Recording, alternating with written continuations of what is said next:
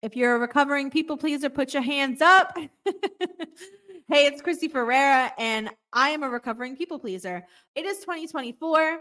We are leaving people pleasing back in 2023. No, scratch that. We left it back in 2022. This is the Raise Your Authority podcast. We do not do people pleasing here.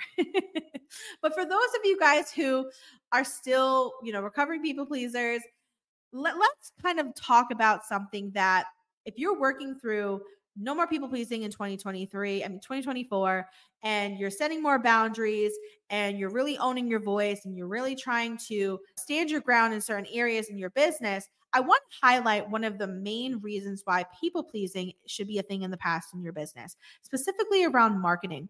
And that is if you are an authority in the space, you are a leader. People look to you as a leader. Your community, your following, your audience, your clients, your peers, your collaboration partners, your business partners, they look at you as a leader. You're in a leadership role. And one of the roles of a leader is we have to talk about the things that other people don't want to talk about. We are talking about the topics that people are avoiding. We are shifting beliefs. We are shaking the industry. This is a big role of being a leader. Is these are the things that we talk about. And it kind of just comes natural when you're an authority in a space where people literally look at you as the only option. It naturally kind of comes with the role. I don't want to say be forced, but you're going to be encouraged. It is encouraged for you to shake the industry up and create polarizing content that is unique and you're talking about things in a completely different way. It just kind of naturally comes with the role. But here's the thing when you're a people pleaser, it can be really difficult to step into this role. Why? Because people are going to disagree with you. People are definitely going to disagree with you.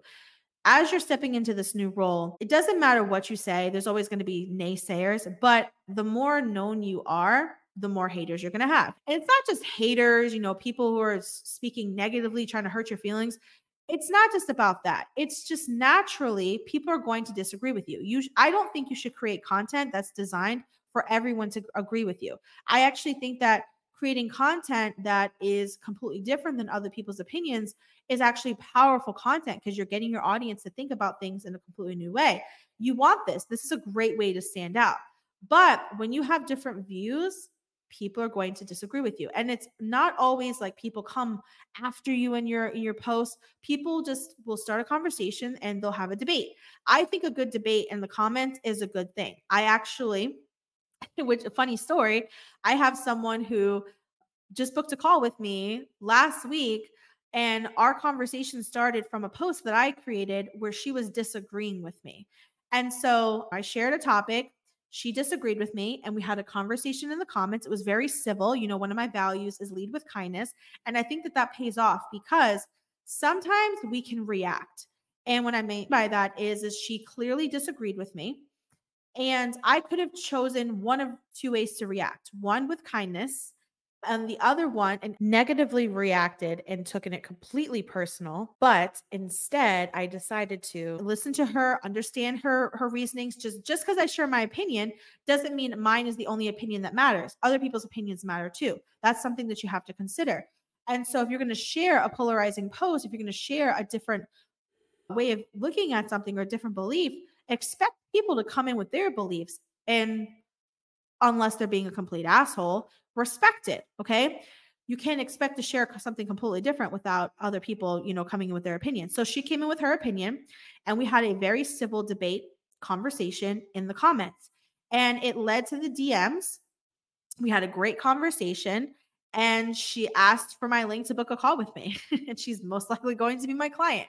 And so I could have chosen to react negatively. Sometimes, what I do, because I'm human and I'm a recovering people pleaser, and that feeling of not being liked can really take over you, or that nervous feeling of like, oh my gosh, it's not so much the cancel thing, but I think some people are afraid of that, of the whole cancel culture. Are people going to cancel me for talking about this?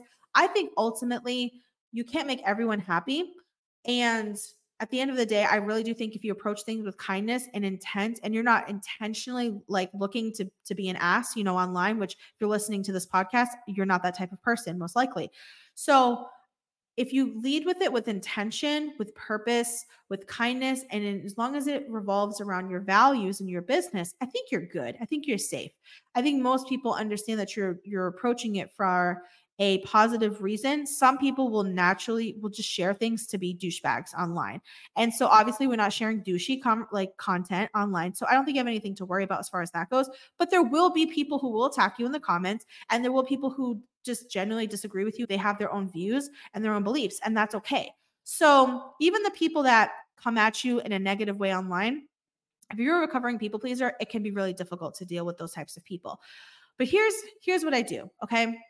I don't always respond back to comments right away anyways i usually will give it like at least a day or two or i've kind of made it a rule of thumb to go follow up on fridays where if i've posted a ton of content that week which i usually do i will go back and respond back to a lot of the comments because i think it's important for you to take time to comment on your stuff to go back and respond right so i'll either react or i'll or i'll leave a comment back but if someone leaves something negative and they're just completely being negative i usually will just take a moment or take a day or take two days to respond. I don't care. That negative comment can sit there as long as it needs to sit there. Sometimes people will jump in before me and defend me or just share their viewpoint or maybe agree with the person.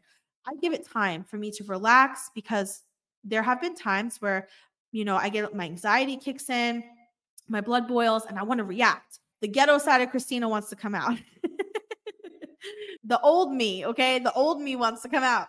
And so instead of that happening, because I'm running an online business, something to remember is we're running online businesses, is I take time to sit back and really think about how I want to respond. I ask myself, is this person being a douche?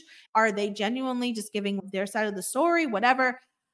And then I respond with kindness. Sometimes I kill with kindness. I'm not going to lie. You know, I'm sassy, whatever. I'm, I'm human, but I get to choose how to react rather than react if you know what I mean. I get to choose how to respond, is what I mostly mean, rather than react to the comment. Because there have been many times where I have started to reply back to a comment. And, you know, when you know, when you're angry and you're texting a mile a minute, where I've been like, wait, hold up, Krissy, hold up, hold up, wait, wait to respond. Okay. And your blood's boiling and you're pissed off. You know, it's like when one of my siblings makes me mad and I want to respond back really quickly no, we're, we're not doing that. Remember, this is a business. So take time to respond. And then for those who are responding to you and they want to have a general conversation, respect their beliefs, respect them. Like I said, unless they're being complete douche, respect their beliefs and have a general conversation because you never know where that conversation can lead. Like I said, that led to someone booking a sales call with me. It could lead to a potential friendship or a new view on something, or honestly, I think this content is not just designed to attract, but repel. Ultimately, this is another reason why we don't want to avoid talking about certain things, is because content is not just designed to attract the types of people you want to work with, it's also designed to repel the people who probably shouldn't be friends with you online, who shouldn't be following you, who you really don't want to work with, is not ever going to be your ideal client, who's never going to refer you, who's never going to collab with you, who's never going to be a positive influence in your business, essentially. Because there are tons of people on your friends list, in your following list, who you will never interact with, share your stuff, interact with your stuff, nothing. Okay. Some of them just happen to be there, and some of them are just haters, right? Some people just love to just watch other people and waste their time and comment negative stuff. So, some people you need to have those conversations with them. Well, all of them, all the people you have the conversations with, but it's really important that you take the time to respond to these conversations because, again, this could attract and this could repel. And if this is your way of repelling that person out of your world, then do it.